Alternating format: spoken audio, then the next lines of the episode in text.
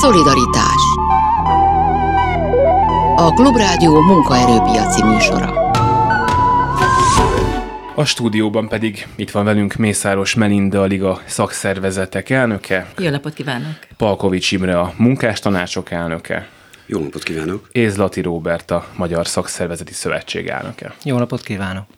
És akkor rövid kérdés, és akkor induljunk Melindától, hogy mekkora a baj önök szerint, hogyha a munkaerőpiac jelen, és hát itt inkább azt mondom, hogy a következő hónapjainak a helyzetét nézzük. Jelenleg még nem érzékeljük egyébként azt, ami a várakozás a 2023-as első fél évre vonatkozóan. Egyelőre azt tapasztaljuk a munkaerőpiacon, hogy inkább a munkaerő hiány okoz nagyon sok területen problémát a vállalkozások számára. Ezzel párhuzamosan természetesen nem lehet eltitkolni, hogy egyes vállalatoknál, egyes vállalkozásoknál, főleg a mikro és kis vállalkozásoknál ugye a létszámcsökkentés is megjelent. De ugyanígy akár az állami szférában, vagy az állami gazdasági társaságok országok vonatkozásában is tudunk arról, hogy terveznek folyamatos létszámcsökkentést az elkövetkezendő hónapokban. A 2023-as év prognózisa az sokkal szürkébb, sötétebb képet mutat.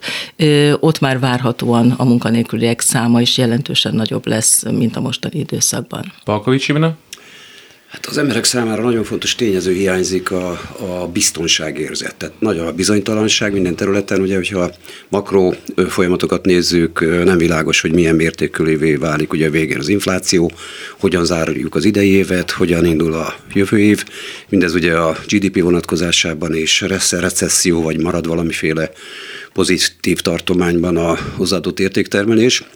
És hát ami érezhető már, hogy az az infláció óriási mértéke, amit az emberek nap mint nap ugye kénytelenek megtapasztalni, és hát ennek az ellentételezése az, ami most pillanatnyilag foglalkoztatja a munkavállalói közvéleményt is. Lesznek-e az idén még kiegészítő béremelések, vagy valamiféle juttatások, vagy mi várható jövőre, ugye ezek nagy kérdések. Erről mindenképpen fogunk még beszélni, de Zlati úr akkor kap egy bevezető lehetőséget még. A legnagyobb gond szerintem, vagy a legnagyobb kihívás most akár az érdeképviseleti oldalon is a, a várakozás, illetve a, a, a bizonytalanság a, munkavállalók, a tagjaink részéről. Tényleg megoldásokat várnak, szeretnének kapni, és hát ehhez képest ugye a legnagyobb kihívás most, vagy a legnagyobb érdeklődést már a, a jövő évi minimálbér kérdése az, ami foglalkoztatja a tagjainkat.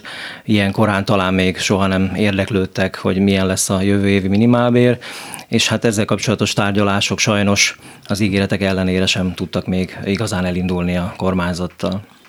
Na akkor nézzük meg ezt a minimálbér kérdést, mert akár kivel, mondjuk munkaadói képviselőivel beszéltem én az elmúlt hetekben, vagy most már talán hónapokban, akkor a, a nem tudjuk, és a sejtjük, de azért számot nem mondunk típusú hozzáállás volt a jellemző. Nem tudom, hogy amikor önök már leültek talán néhányszor egyeztetni a versenyszféra képviselőivel, akkor ezzel találkoztak-e, és akkor induljunk el Mozdulati úrtól. Igen, találkoztunk ezzel, és mi magunk is azt mondjuk a Magyar Szakszereti Szövetség részéről rég azt képviseljük, hogy igazából most mértéket még nem lehet mondani, hiszen annyira turbulens, változó a, a helyzet, és az infláció is sajnos még úgy tűnik, hogy fölfele megy.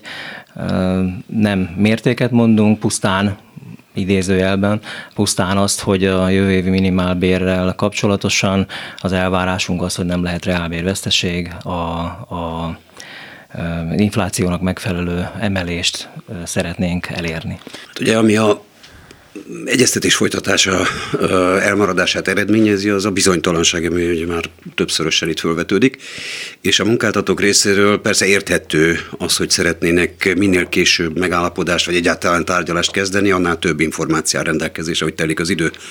De ennek a problémának a kivédésére jó az a módszer, amit mi ajánlunk szakszervezetek, hogy függetlenül a mértékektől, a makroszintű folyamatoktól meg lehetne egy megállapodási modellben állapodni.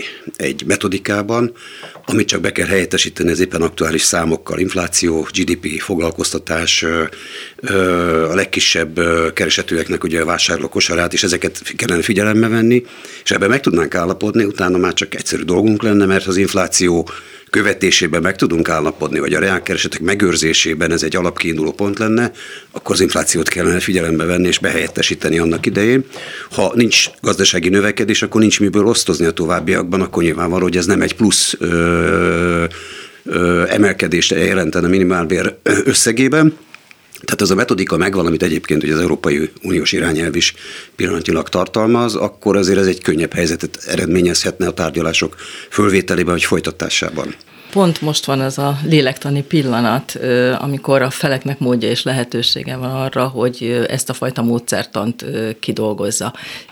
Ez egy hosszú távú, hosszú távra szóló feladat az érdeképviseleteknek és a munkáltatóknak egyaránt. Ebben nem csak az Európai Uniós irányelv, hanem a magyar szakszervezetek is egyébként az élen jártak. Mi már sokkal korábban szakszervezetek fölvetettük egyébként a VKF keretei között, hogy győződjünk meg arról, hogy egyrészt kinek az adatállományát és milyen mértékben vesszük figyelembe, nézzük meg azokat a makrogazdasági mutatókat, amelyeket alaptézisnek tekintünk, dolgozzunk ki egy olyan módszertant, ami nem egy automatikus képletezést jelent, hiszen pontosan egy automatikus képletezés lenne az, ami nem szolgálná egyébként sok esetben sem a munkavállalók, sem a munkáltatók érdekeit, pont beleütköznénk ezekbe a kritikus időszakokba, mert lehet, hogy egyszer a munkáltatóknak kedve kedvezőbb az időszak, lehet, hogy egyszer pedig a munkavállalói oldal számára.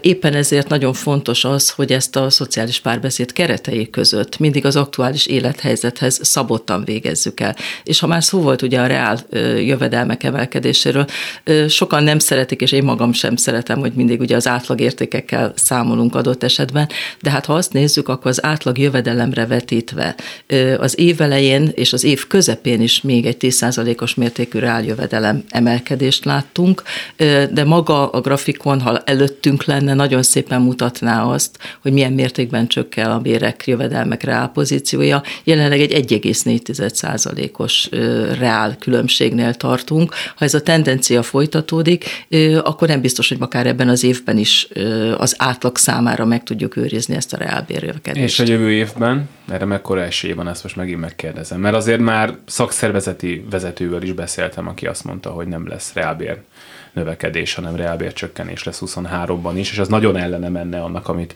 Zlati Robert mondott, és annak is nyilván, amit a önök metodikájában össze lehetne hozni.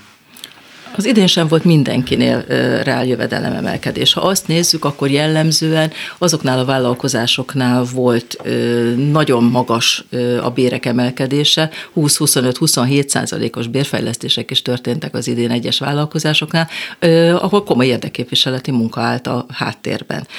Ahol a munkavállalók önállóan nem tudták az érdekeiket érvényesíteni szakszervezet hiányában, ott gyakorlatilag azt lehet mondani, hogy egy olyan 40 százalékos lefedettségben egyáltalán nem volt volt bérfejlesztés a 2022-es időszakban sem. Tehát arra nem lehet garanciát vállalni, hogy ez 2023-ban például az ő esetükben másképp lesz azokon a területeken, ahol működnek a szakszervezetek, nyilván azt a célt kell elérni, amit Zlati elnök úr is említett, hogy az a minimum, hogy a reál jövedelmeket meg kell őrizni a 2023-as időszakban is.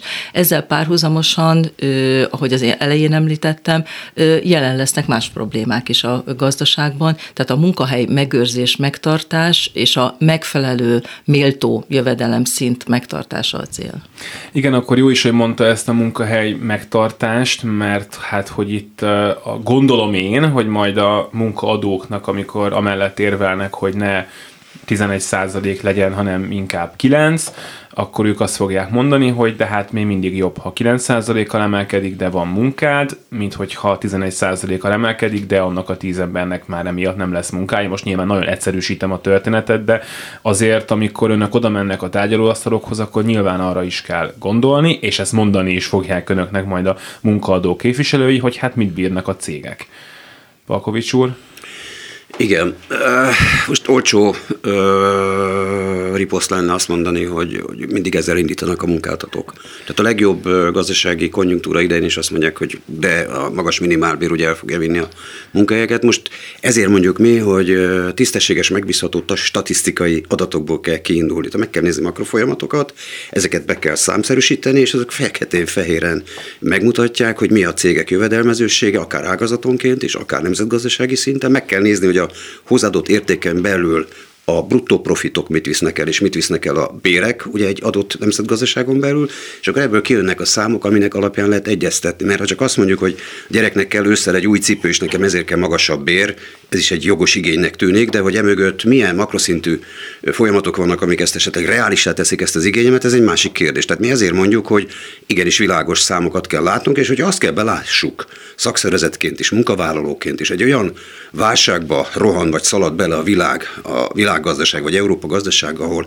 a reálbérek megőrzésének nincs realitása, és ezt számszerűen nekünk bebizonyítják, akkor ezt el tudjuk fogadni. De mindaddig, amíg ilyen számokat és ilyen metodikákat nem vagyunk képesek ugye elfogadni és ebből kiindulni, addig, addig fog menni a vita, és akkor azt mondjuk, hogy ha az olaj árát reál értéken meg kell fizetni, sőt, sokszorosán az eddigi reál értékének mint erőforrást, a gazdaság erő, egyik erőforrását, a munkabéreket pedig nem kell, mert a munkavállaló ugye nem tudja érvényesíteni az érdekeit úgy, mint egy olajipari cég vagy egy ágazat, akkor az már egy politikai kérdésé válik, hogy az adott hatalom ugye kinek az érdeke, mert a gyengék mellé odaállnak-e, vagy csak tényleg mindig a, mindig a pozícióban lévőket fogják támogatni, és ez egy nagy kérdés, ugye, hogy itt hogy fog alakulni az elkövetkezendő időszak. Zlati úr azt mondta, hogy a, a reálbér megőrzése a minimum elvárás, azt akarom kérdezni, hogy ha tényleg azok azok lesznek a számok, amik azt mutatják, hogy ez nem lehet, akkor azt elfogadják-e, vagy milyen megoldások lesznek arra, hogy, hogy mégse kelljen, és akkor kicsit tovább gondolva a bérkérdést, nyilván azok a munkavállalók, akiknek mondjuk idén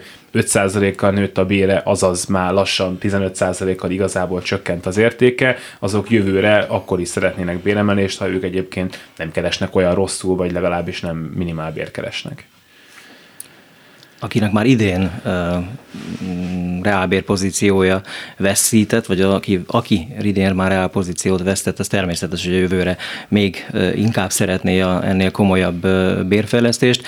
Itt azért az előbb elhangzott, hogy minden minden összefügg, én mégis azt gondolom, hogy talán le kellene választani, vagy le lehetne választani egy kicsit a, a minimálbér kérdését az egyáltalán az átlagbérről, mert ugye az előbb azt mondta itt, hogy, hogy a, a reálbérek megőrzése, én a minimálbérek reálbérének megőrzéséről értekeztem úgy, hogy azt semmiképp sem szabadna elfelejtenünk, illetve elhagynunk.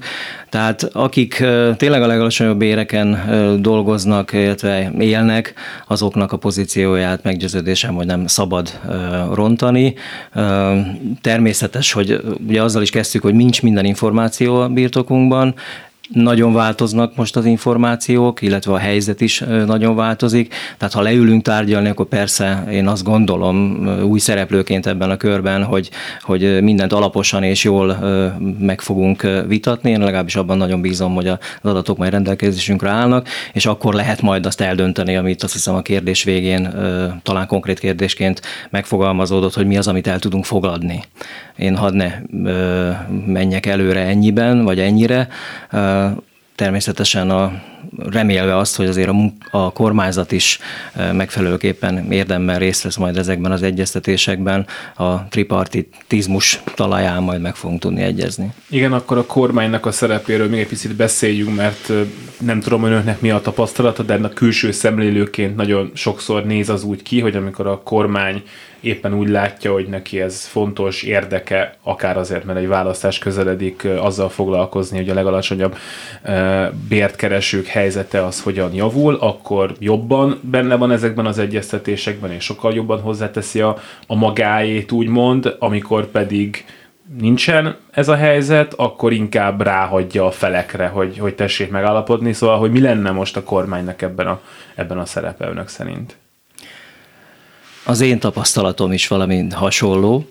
Erre mit lehetne mást igazából mondani, de tényleg a kormánynak van lehetősége ezt a helyzetet egy kicsit moderálni. Ugye nem csak itt a bérfejlesztésekről van szó, hanem a adott esetben a, a járulékok és egyéb költségvetési tételeknek a változtatásáról. Jellemzően ezt várják el a munkáltatók ahhoz, hogy magasabb bérfejlesztéseket tudjanak végrehajtani. Ez nem is ördögtől való, bár vannak olyan adók, illetve járulékok, amelyeknek a csökkentését már nem biztos, hogy engedni szabadna, illetve ebben partnernek kell, hogy legyünk, hiszen azért vannak olyan állami szolgáltatások, egészségügy, tanárok, illetve pedagógusok, illetve az iskola képzésnek a kérdése, amelyek már nem biztos, hogy elviselik azt, hogy csökkenjenek ezek a tételek. Bár amilyen magas adók most a nagyon megemelkedett energia árakból, számlákból befolynak, azért lehet, hogy ott volna miből kompenzálni. Igen, egyébként elindulhatunk ebbe az irányba nyugodtan, hogy amikor a béremelésekről beszélünk, akkor beszélhetünk ezzel párhuzamosan potenciális adócsökkentésekről is, mondjuk a alacsonyabb keresetűek számára, nem tudom, hogy, hogy ebben gondolkodnak-e. Igen, szakszervezetek mindenbe kell, hogy gondolkodjanak, mert ugye a három nagy jövedelem tulajdonos, a munkaadók, a munkavállalók és az állam közül ugye az államnak megvannak a komoly eszközei arra, hogy a reálkereseteket ne csak a munkáltatók nominális emelkedésén keresztül, vagy munkabérek nominális emelkedésén keresztül tudja befolyásolni, hanem az adókkal is. Erre az elmúlt évtizedekben lehet ezt mondani, vagy az elmúlt 10-12 évben is számos példát tudunk hozni. Ha a személyi jövedelemadó egy kulcsossá tételét veszük, akkor ez egy komoly reálkereset növekedést eredményezett ugye sokoknál. Sokan vitatják. Az is egy kérdés, hogy milyen gazdaságfilozófia mentén hozza a kormány a döntéseit, hogy a fogyasztás, belső fogyasztásra koncentrál-e. Az elmúlt években szerintem ez volt, a nagy kereset kiáramlások mögött tudjuk jól, hogy azok következményeként a GDP milyen módon ö, tudott ugye növekedni. Ha más koncepció kerül ugye az asztalra, hogy a cégek működőképességét őrizzük meg, és ezt a kevés forrást, ami most pillanatnyilag ugye a költségvetés alapján kormánynak, az államnak rendelkezésére azt mire fogja fordítani, ez, ezt látnunk kellene, ezt tudnunk kell, de hát eszközök vannak, de az látszik teljesen egyértelműen, hogy a költségvetés hiánya nem olyan szinten van, amiből nagyon nagy ö, osztozkodás lehet a továbbiakban bő tehát számtalan e, nyilatkozat hangzik el, hogy vége van a bő források időszakának, ez nyilván a költségvetésre is érvényes. Minden esetre az alkunak azért van nagyon nagy szerepe a szociális párbeszéden belül a, a szociális alkunak, a gazdasági alkunak, hogy a megtermelt javakat milyen irányba e, próbáljuk ugye ezek a jövedelem tulajdonosok irányítani. És hát azt gondolom, hogy a, a kormányzat azokban az időszakokban, amikor ugye ha 21-et veszük, akkor nem volt megállapodás igazán komoly megállapodás a minimálbérekről még az infláció mértékűt is alig érte el.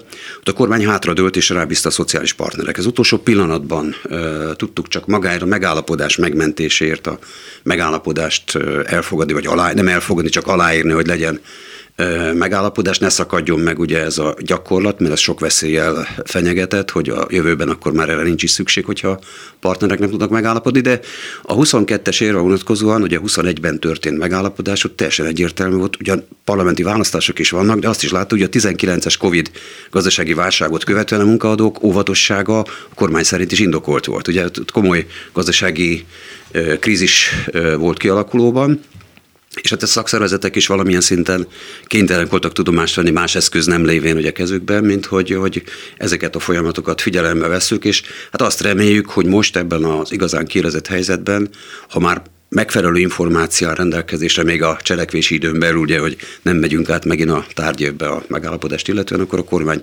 érdemben be fog ebbe a folyamatba avatkozni, de az készülök én is, hogy az első időszakot, az első pár tárgyalást azt a két fél munkaadók, a szociális partnerek ugye fogják egymás győzködésével, birkózással folytatni.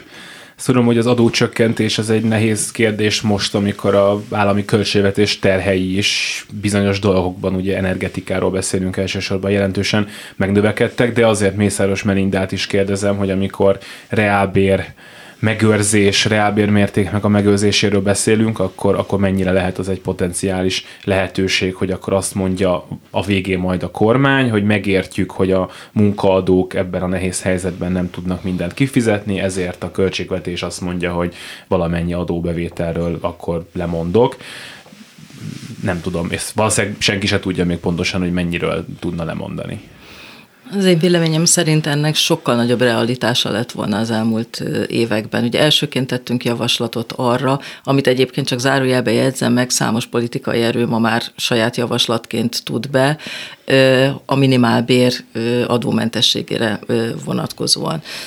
Nem több kulcsos adórendszert kívántunk ezáltal bevezetni, hanem egy bizonyos mértékig egy általános adómentességet próbáltunk elérni. Ezzel is egyébként a legalacsonyabb jövedelemmel rendelkezőknek a nettó bérpozícióját javítva. Jelenleg én úgy érzékelem, éppen az előbb elhangzottak alapján is, hogy nincs olyan állapotban Európa gazdasága, ezen belül Magyarország és sem, hogy további adócsökkentésekre a 2023-as évben sor kerülhetne. Más egyébként a munkavállalók által fizetett járulékok csökkentésére is tettünk javaslatot korábban, hiszen azt tapasztaltuk, hogy az ez évben lejáró 2 plusz 4 éves bérről, illetve adó és járulékcsökkentésről szóló megállapodásban, annak ellenére, hogy csökkent a szociális hozzájárulási adónak a mértéke, az emelkedő bérekre rakódó terhek mégiscsak növekedtek, ezáltal a költségvetés bevétele is jelentősen nőtt. Tehát nem csökken a költségvetési bevétel azáltal egyébként, hogy ezeket az adókat csökkentjük, abban az esetben, hogyha a bérek folyamatos növekedését az elkövetkezendő időszakban is biztosítani tudjuk. Ha ez nem így lesz, egyfajta helyben járás történik adott esetben, akkor természetesen a költségvetési bevételek is ö, sérülhetnek. Itt a kormányzatnak persze szerepe volt, fontosabb szerepe, mint bármikor máskor. De én 2012 óta folyamatosan azt tapasztalom, hogy, és ezt Palkovics elnök úr említette is az imént, hogy elsősorban a munkáltatók és a munkavállalók képviselői egyeztetnek az első időszakban. A kormányzat gyakorlatilag a finisben kapcsolódik be ezekbe az egyeztetésekbe, pedig ő a legnagyobb munkáltató, és számos munkavállaló sorsa ilyen értelemben az ő álláspontján és véleményén is múlik, mint munkáltató. Hát meg ő írja elő a végén, hogy mennyi lesz az annyi. Ez gyakorlatilag egy jogi aktus, hiszen hát ugye a kormányrendeletben ki kell hirdetni a mindenkori kötelező legkisebb munkabér és garantált bérminimum mértékét, de ez 2012 óta gyakorlatilag a megkötött és érvényes megállapodás alapján történik. Ettől függetlenül azt kell, hogy mondjam, hogy nincsenek illúzióim, szerintem az idén sem lesz ez másképp. Egy körös egyeztetésen a munkáltatókkal már túl vagyunk. Az elkövetkezendő időszakban is azt gondolom, hogy elsősorban egymást próbáljuk meggyőzni majd a további bérfejlesztési igényekről.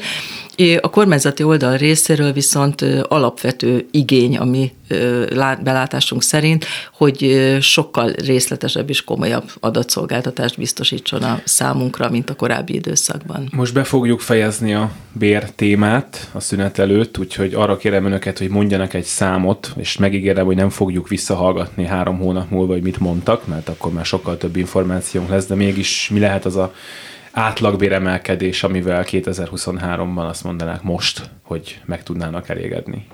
Átlagbér vagy minimálbér? Átlagbér. Hát az átlagbér várakozást tudom mondani, az, hogy mivel leszünk elégedettek, az, az nyilván az infláció mértékétől függ. A jelenlegi várakozások a szakma szintjén egy olyan 10% körüli átlagos bérnövekedés szólnak jelenleg. Hát ennél konkrétabban én sem fogalmaznék, 10% fölötti ö, átlagkeresett növekedésre ö, gondolok én is, annak tükrében, hogy azok a cégek, akik a versenyszférában működőképesek, azok közül mintegy 13% volt az, aki plusz juttatásokat adott még az inflációra tekintettel. Tehát ők azért az átlagot nagyon keményen fogják tudni befolyásolni. Zlati úr, igen, ismert a 8-12 százalékos várakozás, és azt hiszem, hogy a Magyarország költségvetésében is ilyen 10 százalék körüli kiáramlás szerepel. Én annak örülnék, hogyha e fölé tudnánk menni. De ez azért reálbérnövekedésben nagyjából a nullát jelenti a mostani inflációs előrejelzések alapján.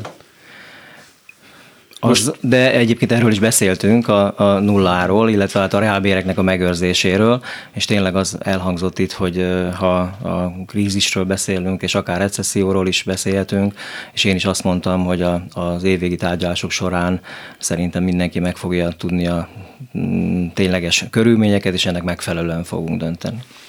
Hírek jönnek, aztán folytatjuk. Szolidaritás Folytatjuk a beszélgetést Mészáros Melindával, a Liga szakszervezetek elnökével, Polkovics Imrével, a munkástanácsok elnökével és Lati Roberten, a Magyar Szakszervezeti Szövetség elnökével. A béreket most lehet, hogy letudtuk, aztán majd a következő hónapokban még rengetegszer fogunk erről beszélni. Most a, A munka nélküliség veszélyéről beszélgessünk egy kicsit, úgyhogy az az én kérdésem, hogy, hogy mennyire félnek, és hogy milyen megoldásokkal lehetne, vagy megelőzni azt, hogy nagyon sok legyen a munkanélküli, vagy ha legalább valaki munkanélküli lesz, akkor ő neki segítséget adni. Valóban így van, hogy egyelőre ezek még félelmek, de reálisnak tűnő félelmek, hogyha Európa jelenlegi gazdasági helyzetét figyelemmel kísérjük. A COVID időszakban is valóban egyes ágazatokban, speciálisan akár turizmus, vendéglátás, ahhoz kapcsolódó beszállítói kör, nagyon gyorsan és hirtelen sokan veszítették el a munkahelyüket. Ennek, annak érdekében, hogy egyrészt a munkahelyeket meg tudják őrizni a vállalkozások, másrészt valamiféle lehetőséget tudjanak biztosítani, ha más nem egy részmunkaidős foglalkoztatás keretei között ezeknek a munkavállalóknak, komplex programok kidolgozására került sor. Ebbe egyébként az érdeképviselő képviseleteket is bevonták, ugyanúgy, ahogy a gazdasági élet más szereplőit és a vállalkozásokat is.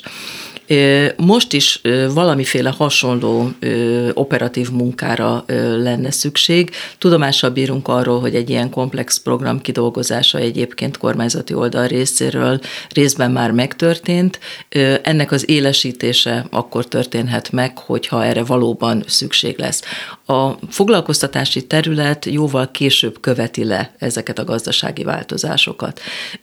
Teljesen gyakorlati oldalról megvilágítva ezt a dolgot, tehát ha megszűnik egy vállalkozás, akkor nyilvánvalóan meg kell szüntetni a munkaviszonyát a munkavállalóknak. Ott azért vannak felmondási idők, a végkielégítés kifizetése is megtörténik. Az is egy bizonyos időszakot azért mégiscsak lefed a megélhetési oldalról nézve. Álláskeresési támogatások is igényelhetők, tehát még ha korlátozott ideig és korlátozott mértékben is ennek a növelésére ugye többször tettünk az elmúlt időszakban is javaslatot. Ezeket mind összetett módon vizsgálni kell. De ez nem holnap és nem holnap után fog bekövetkezni, ez egy elhúzódó folyamat lesz.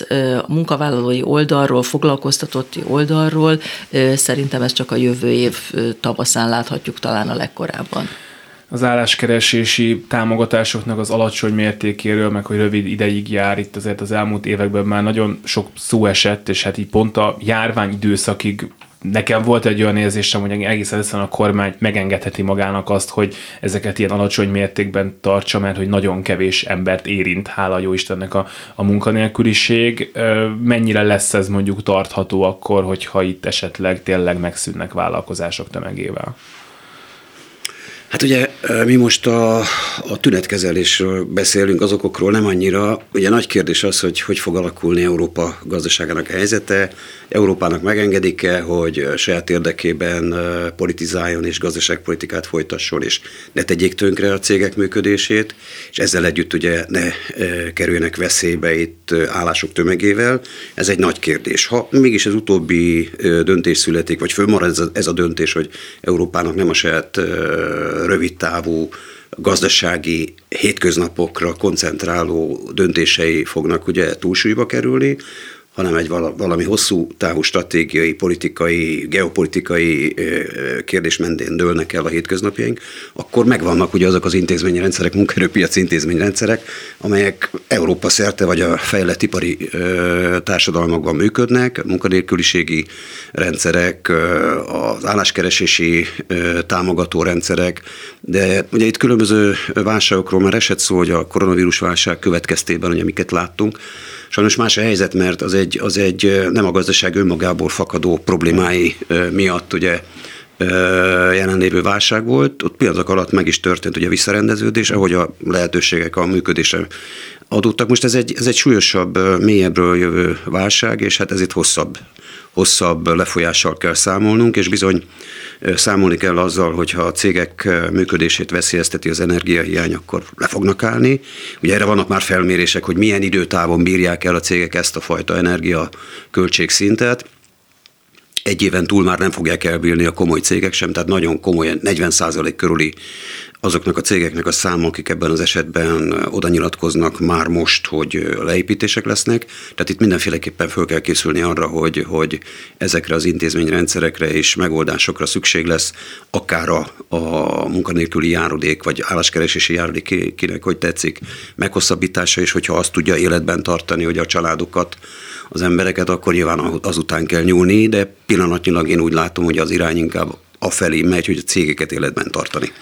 Tehát ezekre a, a konkrét szociális juttatásoknak a szintjét emelő döntésekre nem igazából látok lehetőséget. Zlati Robert? Az biztos, hogy elsőként a, a cégeknek a, a segítése, ez egy nagyon fontos kérdés, egy nagyon fontos feladat. Én a munkavállalók vonatkozásában csak hadd ismételjem meg, amit mi konkrétan mondunk, és szerintem nem egyedüliként a, az országban, hogy a három hónapos járulékot vagy a járadékot kilenc hónapra föl kellene emelni. Ez egy nagyon régi követelésünk. Itt elhangzott az, hogy hosszú és mély válságra kell készülnünk akkor én annak örülnék, hogyha ennek megfelelően is állnánk hozzá, vagy állna hozzá a kormányzat ehhez a kérdéshez, és tényleg elkezdenénk erről egyeztetni. A munkáltatói oldal is szerintem ezt várja, és a megoldási javaslatokat várja, illetve a megoldási megegyezéseket mondjuk így, hiszen a javaslataik nekik is megvannak, és ahogy elhangzott, hogy a a koronavírus kapcsán nagyon gyorsan és nagyon ö, mm, rapid módon lehetett egyeztetni a kormányzattal.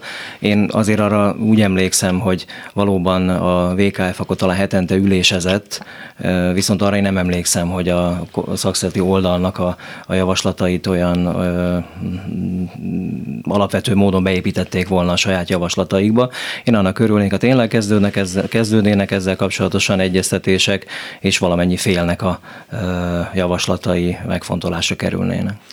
Ha most itt arra gondolunk, hogy a munka jogok tekintetében mi fog változni, mert mi változott már most az energiaválság miatt, lásd például 18 fokba fognak nagyon sokan dolgozni, mi én sem tudom, hogy mi hány fokba fogunk dolgozni, és nem azt akarom ezzel mondani, hogy 18 fok az kevés, és hogy ez egy milyen borzasztó döntés, hanem arról akarok beszélgetni önökkel, hogy hogyan lehet azt elérni, hogy miközben alkalmazkodunk, és hogyha le kell tekerni még egy fokkal, akkor letekerjük, mert különben nem tudunk, nem tudjuk megtartani a, a munkahelyünket, mert nem tudjuk befizetni a rezsiköltséget, de hogy közben azért azokat a munkavállalói jogokat, valamilyen minimumokat megőrizzünk.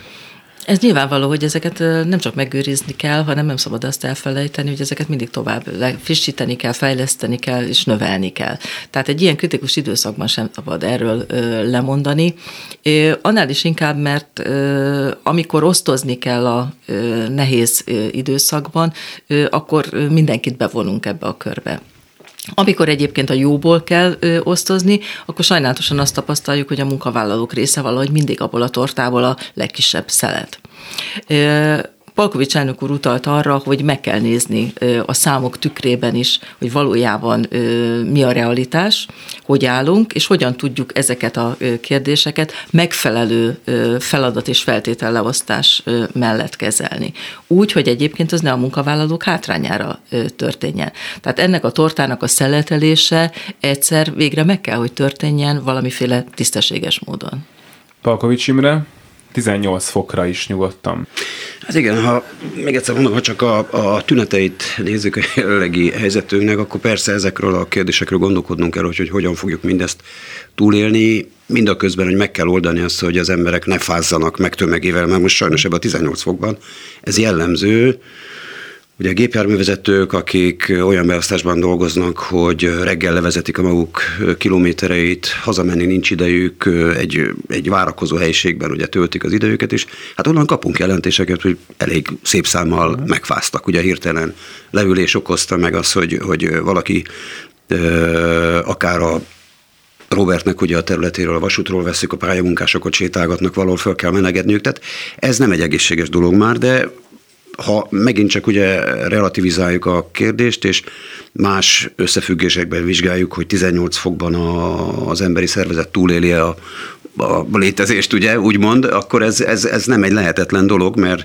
mert hát ugye vannak azért ennél még, még keményebb körülmények is, amit az emberek túlélnek, de elértünk egy bizonyos fejlettségi szintet, adott, kultúra, adott kultúrkörben, ugye ez, ez, ez kevésnek tűnik, főleg ülő, ülő munkát végezve, de valóban egy szimbolikus jelenség, ahogy ön is utalt rá, és ebből fakadóan ugye föl kell mérnünk, hogy milyen veszteségeket kell majd még ezek után elszenvednünk, akár a jogok területén, akár a juttatások területén, A jutatások területén már látszik, a jogok területén nem tudom, hova lehetne ugye még visszavonulni az európai munkavállalóknak, mert nehogy azt gondoljuk, csak Magyarországon csökkennek a munkavállalói jogok.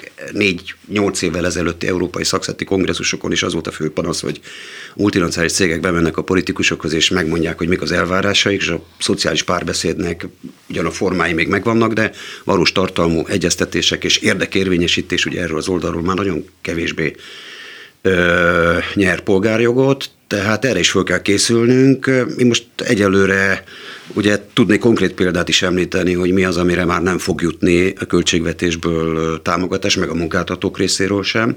Ugye itt a szülői, férfi szülői szabadságnak a, uh-huh az idejét, ha veszük, ez már ugye tolik határokon belül nyilván a minimumot fogják megkapni a magyar ö, férfiak, de éppen ezért mondom, hogy, hogy állampolgárként és munkavállalóként is el kell az okokon gondolkodni, és hát tényleg ezt tudomásul kell vennünk, hogy ilyen körülmények alakulnak ki. Európai tagállamokon belül a gazdasági ilyen mértékű lerobbanása, lerombolása, ezt tudomásul vehető, vagy ez, ez valamiféle megváltoztatható folyamat. Ugye ez mégiscsak emberek hozzák ezeket a döntéseket, amelyek itt érvényesülnek, és ezek megint csak nem önmaguktól, az ördögtől keletkeztek, hanem egy folyamat végén vagyunk most, vagy egy nagyon kemény folyamatban, aminek nem tudjuk, hogy hol a vége, inkább így, így helyes a, a fogalmazás. Tehát erre is azért kellene egy, egy kis szeletít a tekintetünknek vetni, hogy, hogy ezt most sorscsapásként kell viselnünk, vagy ezen lehet változtatni, mert ki lehet mennünk ugye tüntetni a munkáltató ellen, akinek a tulajdonosa egy nevezetesen az állam, vagy egy, egy multinacionális cég, amelyik azt mondja, hogy ilyen energiárak mellett ugye nem tudja a béreket, mert a költségeit a, az energiára kell fordítani, de hát kicsit följebb is lehetne menni, és elkezdenek rázni az öklünket, hogy, hogy ezt azért gondoljátok már meg, hogy ez biztos, hogy megéri nekünk egy, egy, egy, egy ilyen áldozatot, ami most alakulni látszik. Ez Lati Robert?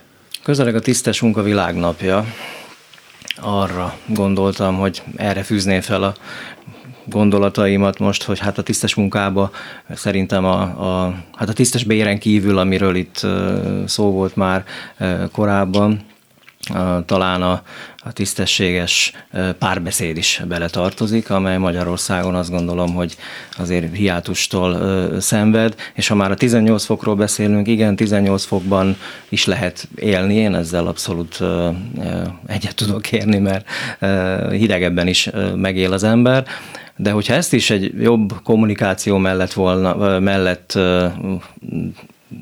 hat, hozta volna meg a döntését a kormányzat az ezzel kapcsolatos jogszabály vonatkozásában bizonyára másként magyaráznák a, a kollégák is. Nehogy az legyen, hogy egyébként a, a esetleg egy szükséges séváló létszám csökkentéseket majd a táppénzek száma oldja majd meg Magyarországon, mert olyan mértékű lesz egyes szolgált, vagy egyes munkahelyeken adott esetben a, a problémák száma tényleg a 18 fokkal, vagy a, akár a 18, a, a, még csak a 18 fok nem biztosítása mellett is, hiszen még talán ma is magyarázzuk, vagy kérdéses az, hogy ez a jogszabály igazából mit jelent, hogy maximum 18 fokot, vagy legalább 18 fokot, tehát azért még ez sem teljesen tiszta igazából.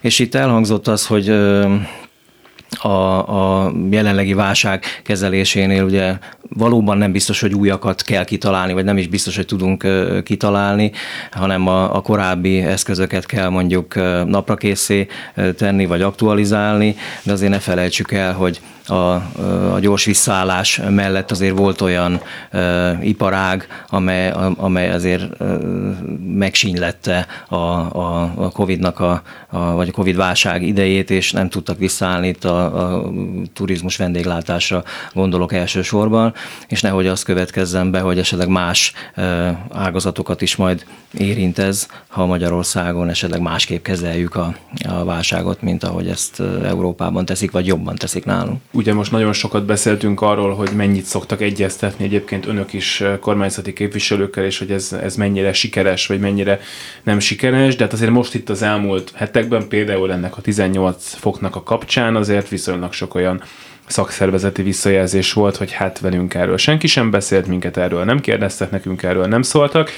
Nagy kérdés, hogy mondjuk, akkor majd belemegyünk a válságba, és nyilván kell, mindahogy a járvány alatt is kell adott esetben napról napra, hétről hétre újabb, meg, újabb döntéseket meghozni, hogy tud-e az esetleg működni, hogy ezt megbeszélik önökkel?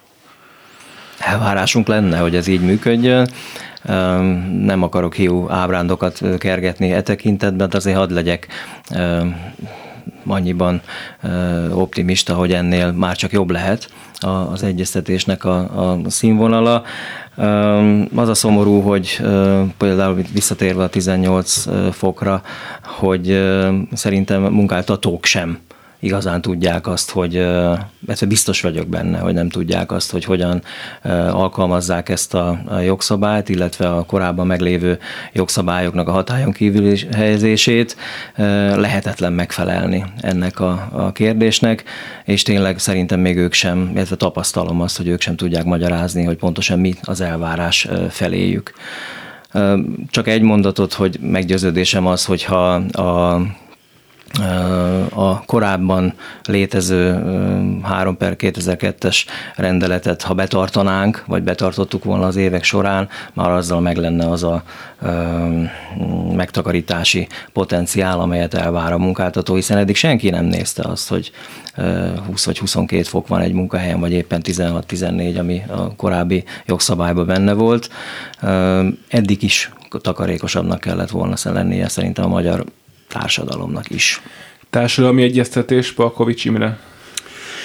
Társadalmi egyeztetés, ugye az egy kérdés, meg egy más kérdés a szociális párbeszéd, a munkagyi kapcsolatokból fakadó partnerség és konzultáció és tárgyalások kérdése, ugye ezt sok kritika éri Magyarországon ugye ezt a kategóriát, hogy érdemi egyeztetések történnek-e, elégségesek-e, van-e lehetősége a munkavállalóknak az érdekeiket megfogalmazni, és mint polgári demokráciákban szokás, ugye a politikai döntéseket jogszerűen befolyásolni, ugye, mert gyakorlatilag ennek a, az egész makroszintű kapcsolatrendszernek ez lenne a dolga, mert miközben ugye a tőke abszolút módon tudja érvényesíteni politikában az igényeit, addig a munkavállalók számára hát nagyon szűk csatornák állnak rendelkezésre, ha csak a jelenlegi intézményrendszerből indulunk ki, hogy önkéntes érdekképviseleteket van joga a Nemzetközi Munkahogyi Szervezet szabálya alapján létrehozni szakszervezeteknek, vagy munkavállalóknak, bocsánat, és munkadóknak is, de emellett ugye vannak köztestületek is még, amelyeket az állam törvény által hoz létre, pontosan.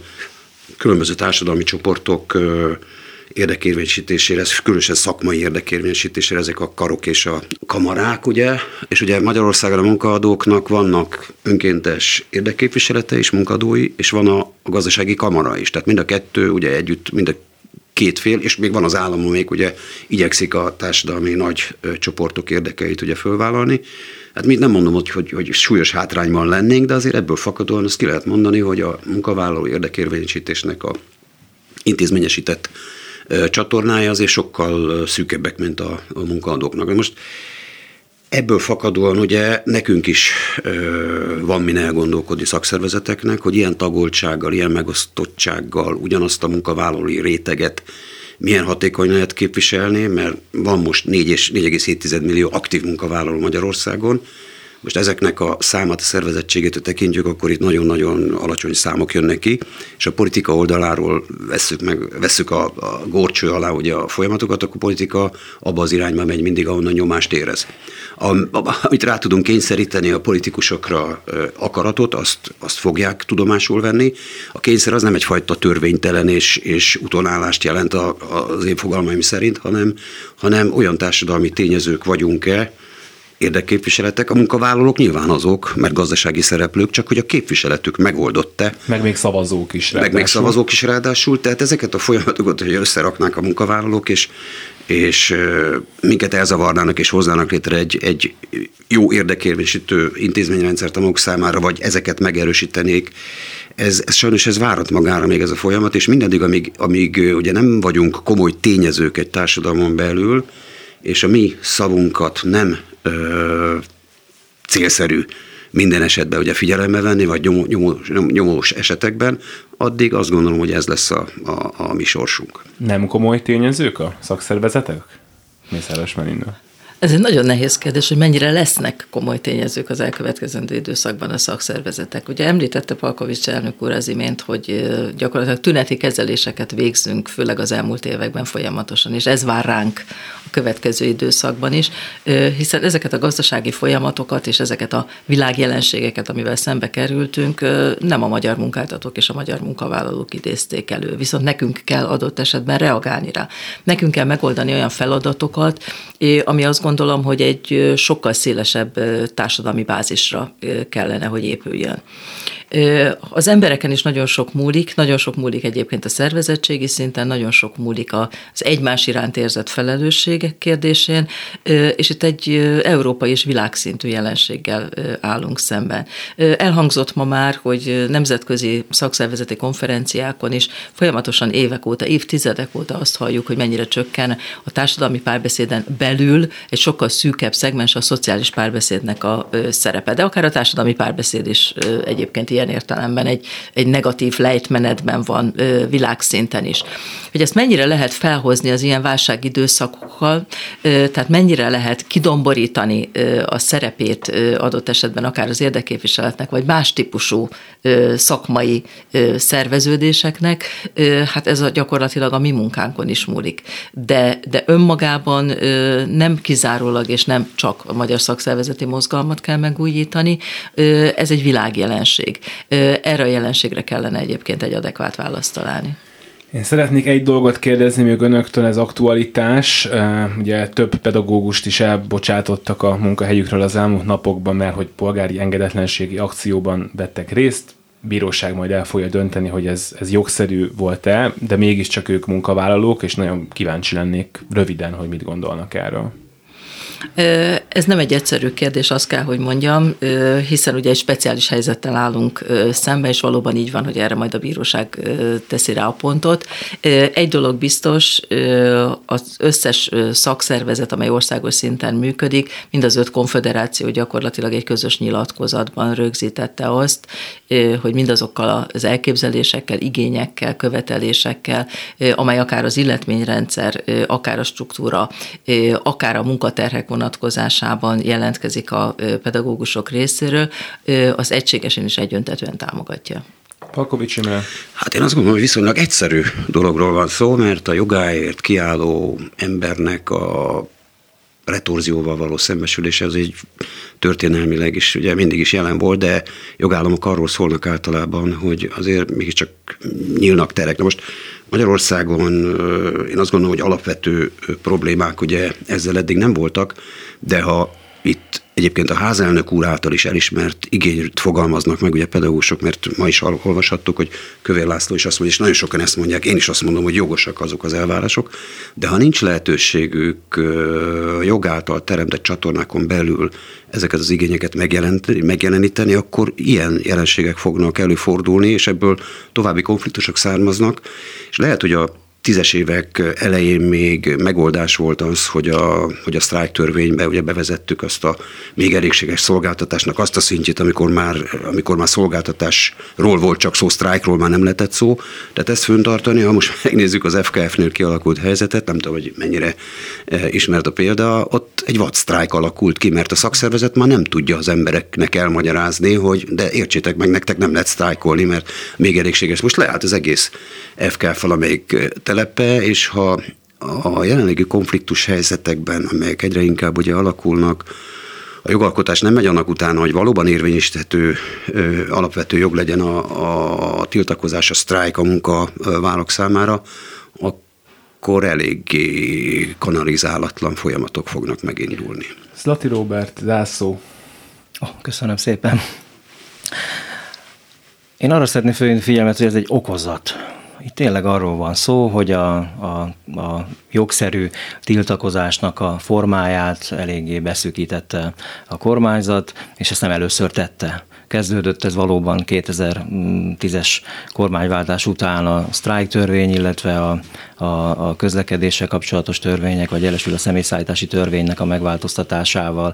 Aztán folytatódott a, a repülés irányítók sztrájkja kapcsán a hirtelen jogalkotással, és ugyanez a helyzet a, a pedagógusok vonatkozásában is. Szerintem nem jó az irány és tényleg, hogyha ilyen vad dolgok jönnek ki ebből, abban már mi sem tudunk szakszervezetként moderálni. Viszont itt a jelen helyzetben persze mm, szolidárisak vagyunk a, a pedagógusokkal, és ezt nem csak a, a kijelentések, illetve a papír szintjén szeretnénk kinyilvánítani, hanem a mostani demonstrációk kapcsán is, a mai és a holnapi nap folyamán. Én abban bízom, hogy a felkészült szakszeti tisztségviselők, amennyiben itt szakszeti tagokról volt szó, akkor fognak tudni segíteni, és a megoldást meg fogják találni. Köszönöm szépen, hogy itt voltak. Mi köszönjük a lehetőséget. Mészáros Melinda, Palkovics Imre és Zlati Róbert. Minden jót kívánok.